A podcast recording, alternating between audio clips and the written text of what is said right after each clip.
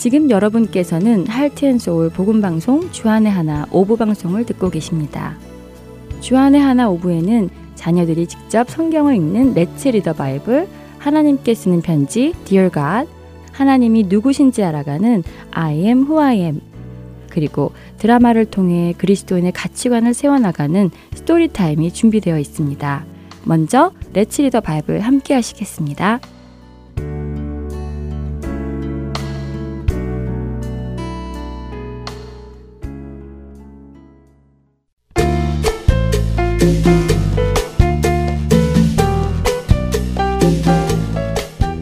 애청자 여러분 안녕하세요. 레츠 리더 바이블 진행의 함혜진입니다. 마태복음 24장의 시작에 예수님의 제자들은 예수님께 나와서 예수님께서 오실 때와 세상의 끝에는 어떤 일들이 있을 것인지 물었습니다. 예수님께서는 제자들에게 어떤 일들이 일어날지를 알려주셨지요. 자신이 그리스도라고 주장하며 사람들을 미혹하는 사람들이 많아질 것이고 세상 여러 곳에서 전쟁과 기근과 지진 등의 소식이 있을 것을 말씀하셨습니다. 그리고 이런 일들이 일어나기 시작하면 그리스도인들에게는 큰 환란이 올 것도 말씀하셨습니다. 그래서 예수님께서는 이런 일들이 일어날 때, 아, 예수님이 오실 때가 가까웠구나 하며 깨닫고 예수님을 만날 준비를 할 것을 말씀하셨지요. 준비가 되지 않은 사람은 구원에 이르지 못할 것을 말씀하시며 말입니다. 오늘부터 3주간 우리가 함께 읽기 시작할 마태복음 25장은 24장에 이어서 계속되어지는 예수님의 말씀입니다. 그래서 오늘의 주제 역시 준비되어 있어야 하고 깨어 있어야 한다는 말씀이지요. 이스라엘의 결혼식은 오늘날의 결혼과는 많이 다른 모습입니다. 요즘의 결혼은 신랑 신부가 결혼식 날과 시간 그리고 장소를 정하고 사람들을 초청하여 결혼식을 올리지요. 하지만 예수님 당시 이스라엘의 결혼은 신랑이 신부의 집에 찾아와 청혼을 합니다. 신부가 청혼에 응답하면 신랑은 자신의 집으로 돌아가 신부와 살 집을 준비합니다. 그 시간이 때로는 6개월, 때로는 1년, 심지어 1년이 넘기도 하지요. 그 시간 동안 신부는 결혼 후에 필요한 것들을 배우고 준비합니다. 신부는 이 기간 동안 신랑이 자신을 데리러 올 것을 믿고 기다려야 합니다.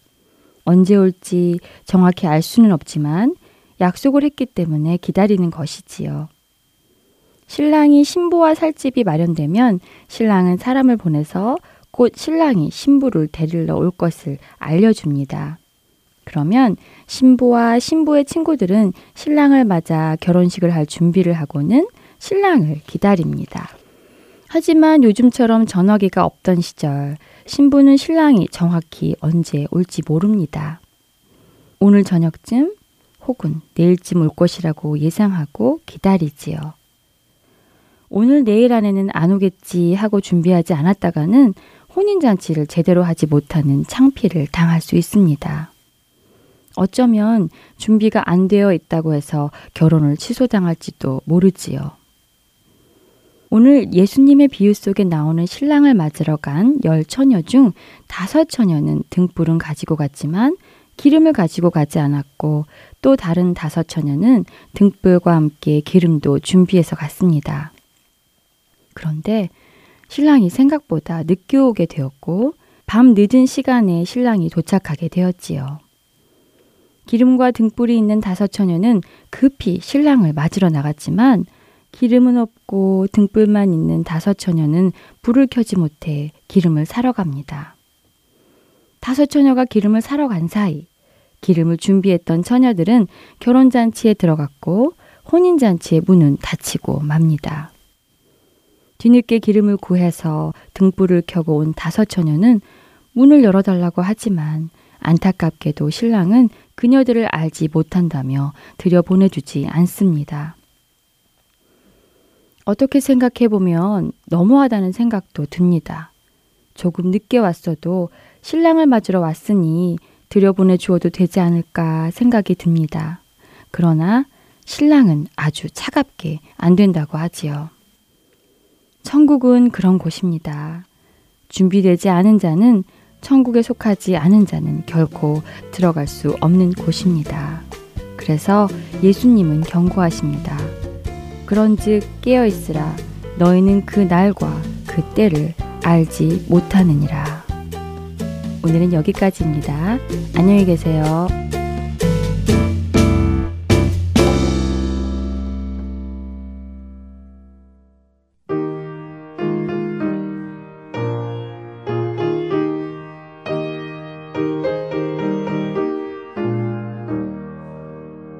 신랑 되신 예수께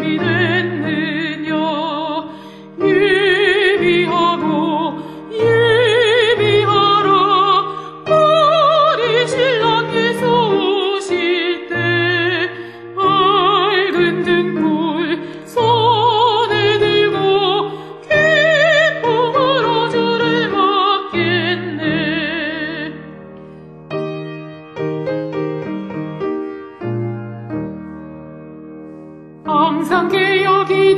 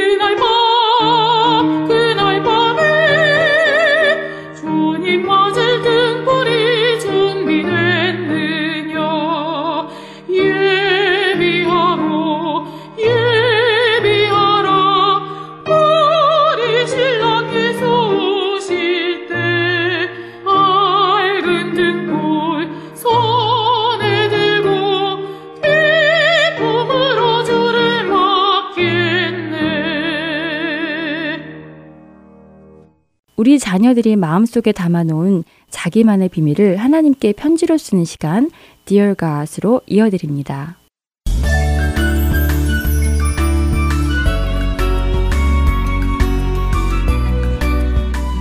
사랑하는 하나님, 저 오늘 저녁 시간에 정말 깜짝 놀랐어요. 산타 할아버지가 가짜였다니요? 사실 저는 몇 달 전부터 산타 할아버지한테 받을 선물을 기대하며 좋아하고 있었거든요. 지난해 크리스마스 때 제가 너무나도 가지고 싶었던 바비 메이크업 세트를 받아서 얼마나 좋아했었는데요. 와, 산타 할아버지는 내가 뭘 좋아하는지 정말 다 알고 계시네? 하면서 올해는 셀폰을 선물로 주시기를 기대하고 있었거든요. 아니, 그런데 오늘 저녁 식사 후에 엄마하고 아빠가 이제는 사실을 말해줄 때가 되었다고 하시며 잠깐 앉아보라고 하시는 거예요. 그리고 저에게 정말 산타 할아버지가 있다고 믿느냐고 물어보았어요. 그래서 저는 당연히 그럼요, 올해는 셀폰 해 주실 거예요. 하고 대답을 해드렸지요. 그런데 아빠가 이렇게 말씀하시는 거예요. 사실 엄마 아빠도 제가 선물을 받고 좋아하는 모습을 보고 그동안 산타 할아버지 이야기를 하며 선물을 주셨대요. 그런데 얼마 전에 목사님의 설교를 듣고 다시 생각하셨대요. 그 목사님이 그러셨대요. 자녀들에게 산타가 있는 것처럼 가르치면 나중에 산타가 원래 없는 사람이라는 것을 알았을 때 엄마 아빠를 거짓말한 사람으로 생각한다고요. 그리고 더 나아가 예수님도 거짓말이라고 생각할 수도 있다고 하셨대요. 그래서 자녀들에게 언제나 진실을 가르쳐 주셔야 한다고 하셨대요. 그래서 아빠는 제가 어릴 적부터 예수님이 있다고 배운 것도 거짓말이라고 의심할 것 같아서 걱정되셨다고 했어요. 그래서 이렇게 말씀하신다고 하셨어요. 그동안 크리스마스 때마다 제가 받은 선물은 산타 할아버지가 주신 것이 아니라 엄마와 아빠가 직접 골라 사주신 것이라는 것을 알게 되었지요. 엄마 아빠의 말씀을 듣고 나니 그동안 왜 있지도 않은 산타 할아버지에게만 감사했는지 모르겠어요. 엄마 아빠가 진실을 말씀해 주셨으면 저는 엄마 아빠께 감사했을 텐데 말이에요. 하긴 생각해보니 좀 이상하긴 했어요. 어떻게 산타 할아버지가 온 세계를 하루 저녁에 다니면서 아이들에게 선물을 줄 수 있겠어요? 우리 집은 굴뚝도 없는데 말이에요. 오늘 엄마 아빠는 크리스마스 선물의 참 의미에 대해 말씀해 주셨어요. 정말 선물은 바로 하나님께서 우리에게 영원한 생명을 주시기 위해 예수님을 보내주신 것이라고요. 이것보다 더 큰 선물은 없다고 하셨어요. 하나님, 감사해요. 비록 산타 할아버지가 없다는 사실에 놀라기는 했지만, 엄마 아빠를 통해 크리스마스에는 선물에 관심을 가지기보다는 우리를 위해 이 땅에 오신 예수님을 기뻐해야 하는 것이 옳다는 사실을 알게 해주셔서요. 저도 주위에 있는 친구들에게 이 사실을 알려주려 해요. 하나님의 참된 선물, 예수님 말이에요. 하나님, 그럼 안녕히 계세요.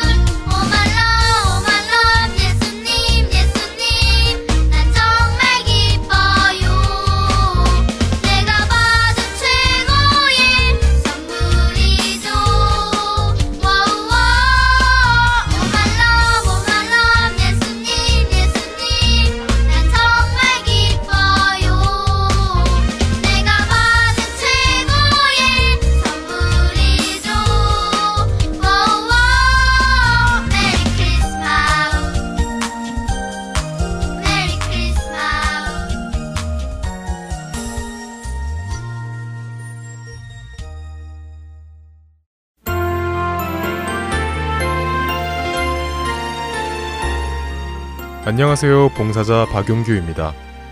3개월 혹은 6개월마다 새로운 방송들이 여러분을 찾아가는데요. 지난 방송을 다시 듣고 싶어 하시는 분들이 많이 계시더라고요. 그런 분들을 위하여 그 방법을 말씀해 드리겠습니다. 홈페이지 www.heartandseoul.org로 접속하셔서 특별 방송을 클릭하시면 됩니다. 또한 CD로 듣고 싶으신 분들은 사무실로 전화 주시면 원하시는 방송을 CD에 담아 보내드리도록 하겠습니다. 전화하실 사무실 전화번호는 602-866-8999입니다.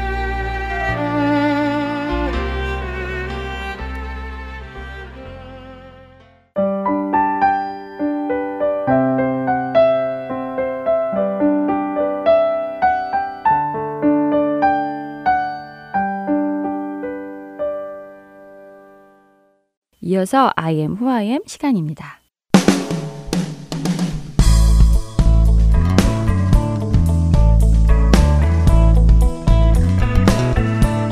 애청자 여러분 안녕하세요. I am who I am 진행의 박윤규입니다. 중국 최초의 황제 이름을 아시나요?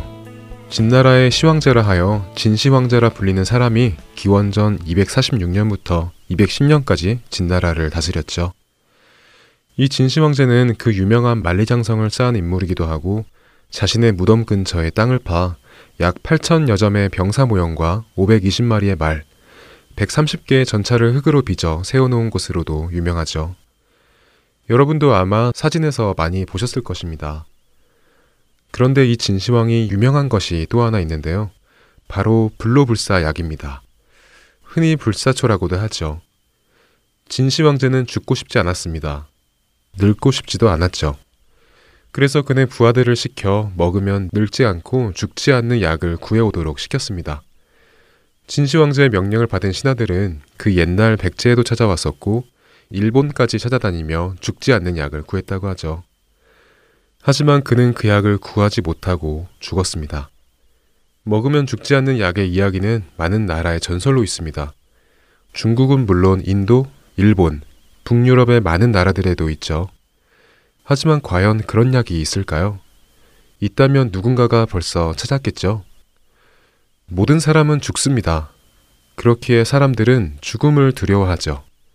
죽음 너머에 무엇이 기다리고 있는지도 모르고 또 그냥 그렇게 죽으면 모든 것이 끝날 것 같아 두려워하죠.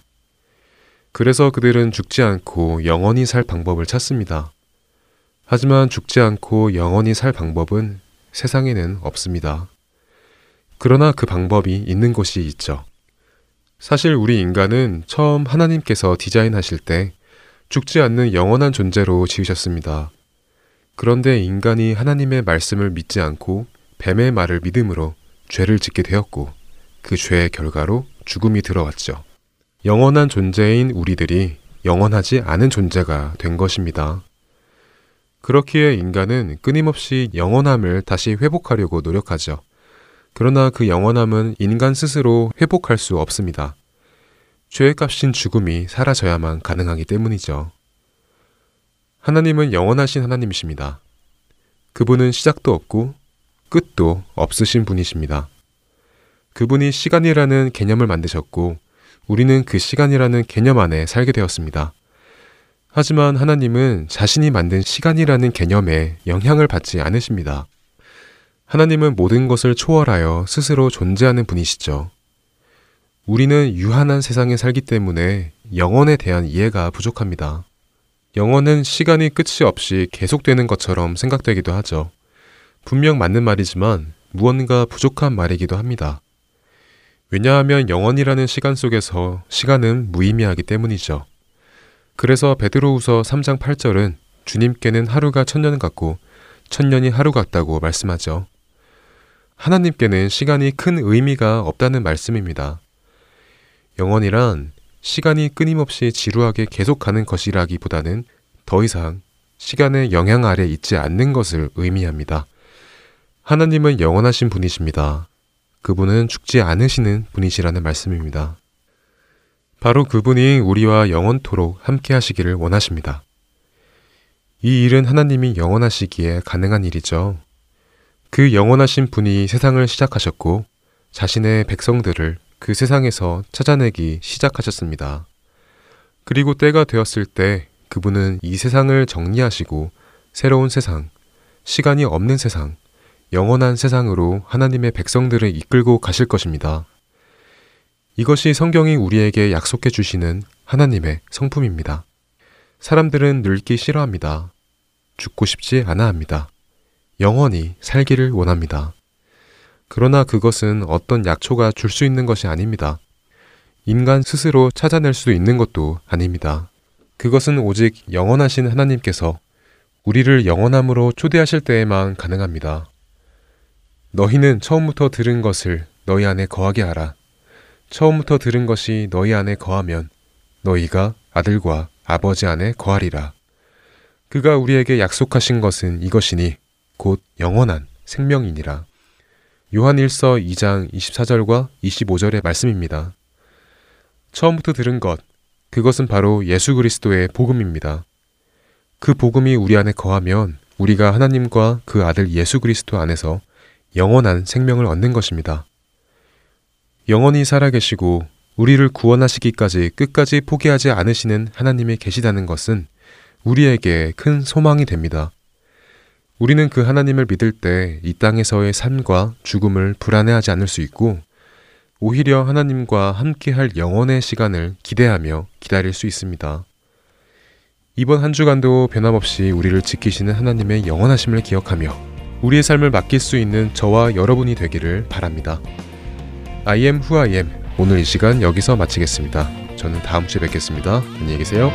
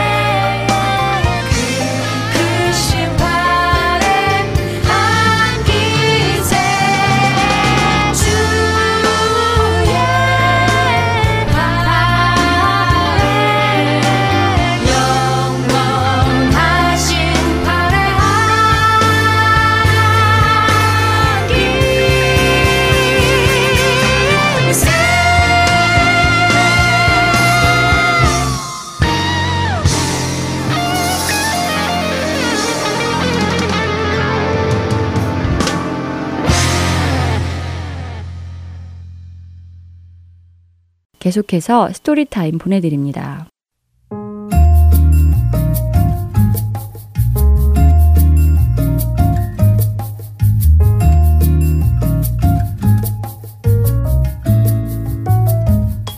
애청자 여러분 안녕하세요. Story Time 진행의 최소영입니다. 신앙 안에서 자라고 있는 여러분의 자녀들은 하나님을 믿는 자들이 죽으면 천국에 가게 된다는 것을 잘 알고 있을 것입니다. 천국을 믿는 여러분의 자녀들은 천국을 소망하고 있나요? 아니면 천국은 그저 우리가 죽으면 자동적으로 가게 되는 곳이라고만 생각하고 있나요? 혹시 천국을 소망하는 것은 나이가 많이 들어서야 갖게 되는 것이고 우리 자녀들과는 어울리지 않는다고 생각하시나요? 오늘 스토리에서 천국을 영원한 집이라고 설명해 주고 있는데요. 천국에 대해 자녀들과 이야기 나누어 볼 수 있는 좋은 기회가 될 것입니다. 스토리를 들으신 후 자녀들과 성경을 통해 영원한 집, 천국을 소망하는 자의 삶은 어떠할지 함께 나누어 보시는 시간 되시길 바랍니다. 먼저 스토리의 줄거리 들려드리겠습니다. 제목은 A Forever Home입니다. 제임스와 타냐는 어머니와 대화하고 있는데 화를 내며 짜증을 내고 있었습니다. 이유는 아버지가 마땅한 직장을 찾지 못해 또다시 이사를 하고 새 학교로 전학 가야 한다는 사실 때문이었지요. 일할 곳이 있는지 하루 종일 알아보았지만 오늘도 마땅한 곳을 찾지 못한 채 집으로 돌아온 아버지. 아버지는 우리가 이사를 갈 수 있는 저소득층 아파트를 찾았지만 3주 뒤에나 이사를 갈 수 있다고 말씀하시는데요. 하지만 지금 살고 있는 곳에서 이번 주말까지 이사를 나가지 않으면 쫓아내겠다는 집주인의 경고장을 받았기 때문에 부모님은 어려운 결정을 해야 했지요. 새 아파트에 이사 가기 전까지 남은 2주 동안 위탁 부모 집에서 제임스와 타냐가 지내야 한다고 말씀하십니다. 타냐와 제임스는 혹시라도 부모님이 자신들을 포기하고 입양을 보내는 건 아닌지 경계를 하고 걱정을 하며 두려워합니다. 그들에게 부모님은 딱 2주간만 지내다가 새로운 아파트에서 다 같이 모여 살자고 약속을 하시지요. 아이들은 위탁 부모의 집에 도착하였고 집주인 부부는 그 아이들을 사랑과 애정으로 환영해 주었지만 여전히 선뜻 마음을 열기는 쉽지 않습니다. 그날 저녁 위탁 부모 집주인 부부와 아이들은 저녁을 일찍 먹고 부부가 기르는 강아지와 함께 시간을 조금 보낸 후 다음날 함께 교회에 가기로 하지요. 물론 새로운 집에서의 첫 저녁이라 잠을 제대로 이루진 못했지만 주일 예배에 늦지 않게 참석합니다. 그날 저녁 아이들은 집주인 부부에게 오늘 교회에서 있었던 일들을 이야기합니다. 영원한 집에 대한 설교를 들었지만 세상에 영원한 것은 없다고 제임스가 말하자 집주인 부부는 아마도 부모님의 사정으로 인해 계속해서 집을 옮겨 다녀야 해서 잘 이해되지 않을 수도 있겠다고 말씀하시지요. 그리고는 이 세상에서는 영원한 것을 약속할 수는 없지만 하나님께서는 영원한 것을 약속하셨다고 말씀해 주십니다. 하나님께서는 우리를 너무나 사랑하셔서 그의 하나뿐인 아들을 희생시켜 영원한 집인 천국을 주시겠다고 약속하셨다고 말씀해 주시지요. 타냐는 죽고 난 후 가는 곳이 천국이 아니냐며 그러면 지금은 어떻게 살아가야 하냐고 물어보는데요. 부부는 하나님께서 허락하셨기에 이 땅에 우리가 지낼 수 있는 집과 먹을 것을 주시는 것이라고 대답해 줍니다. 2주가 지나고 타냐와 제임스는 부모님과 함께 지낼 새 아파트로 이사를 갔습니다. 그리고 아빠도 파트타임으로 일할 수 있는 직장을 얻었다며 기쁜 소식을 전해주지요. 이 직장 역시 잠시뿐이겠지만 일할 수 있는 곳이 정해져 기뻐하는 부모님에게 타냐와 제임스는 교회와 위탁부모에게서 듣고 배운 이야기를 나눕니다. 바로 이 세상에는 영원한 것은 없지만 하나님께서는 우리를 사랑하셔서 영원한 것과 천국을 약속하셨다라는 말씀 말이지요. 아이들은 부모님에게 함께 교회에 나가서 하나님에 대해서 더 배우자고 말씀을 드리고 부모님께서는 처음엔 조금 주춤하셨지만 이내 함께 교회에 나가기로 약속을 하시며 오늘 이야기는 마칩니다. 찬양 한 곡 들으신 후 스토리타임 계속 이어집니다.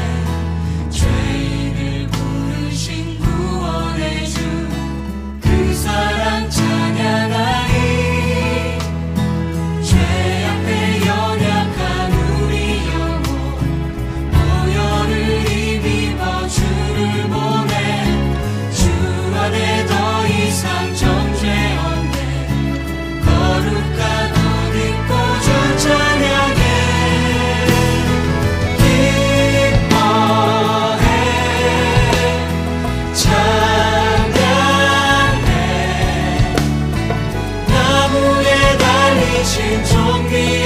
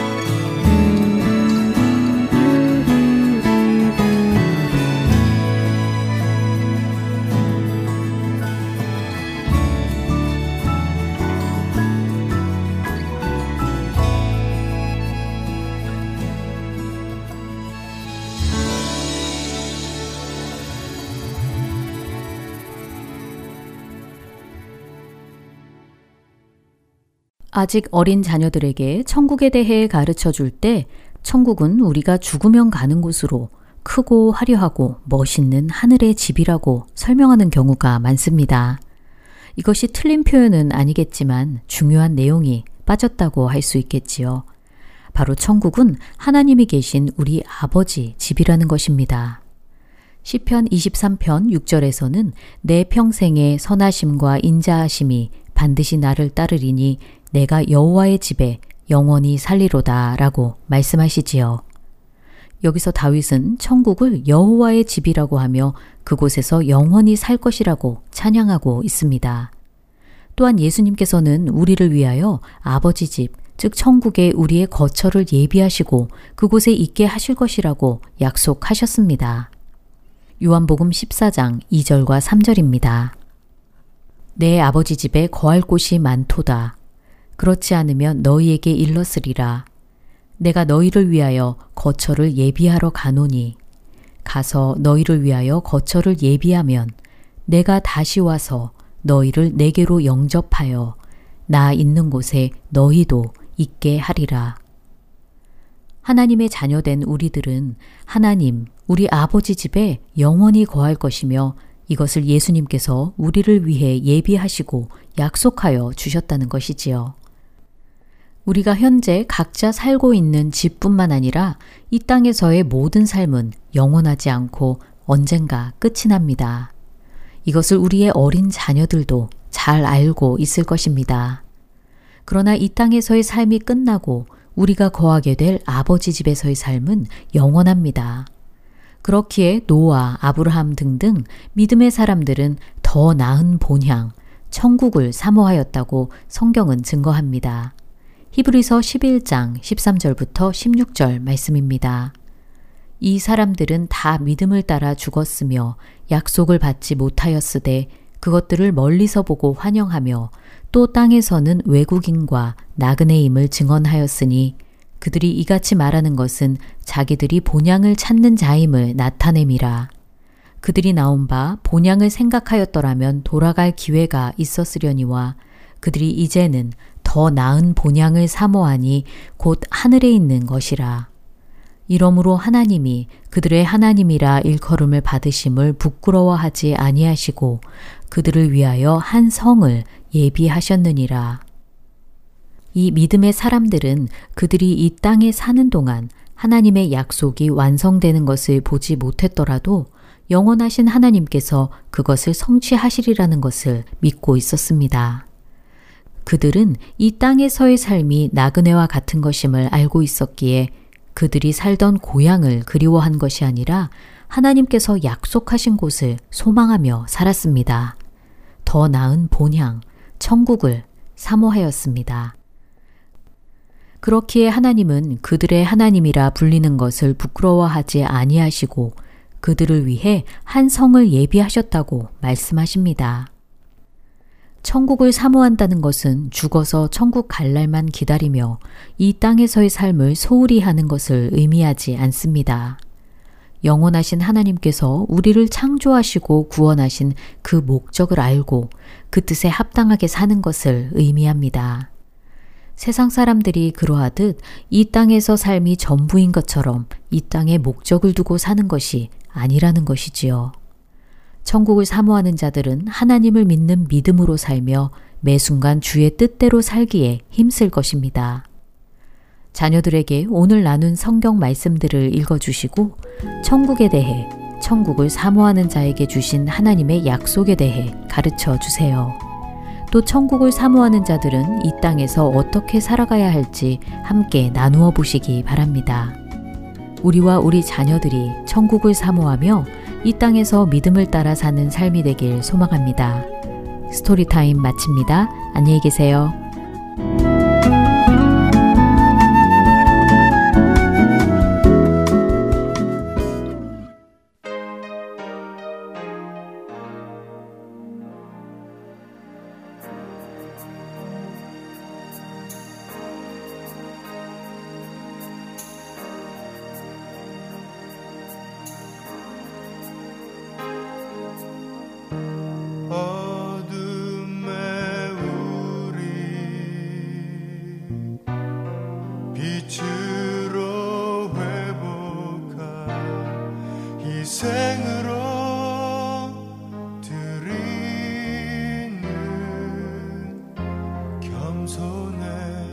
섬기 서로 분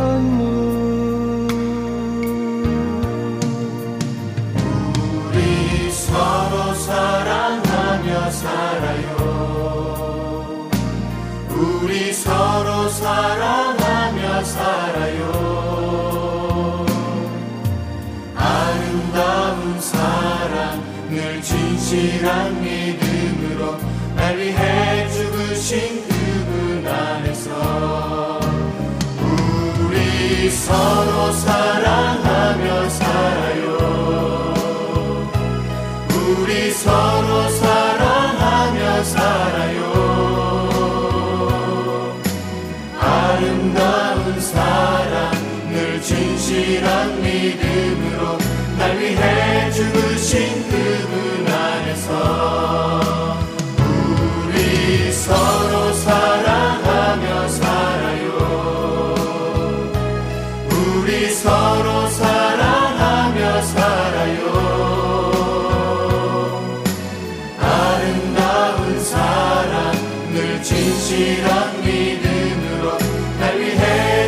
için kıvıran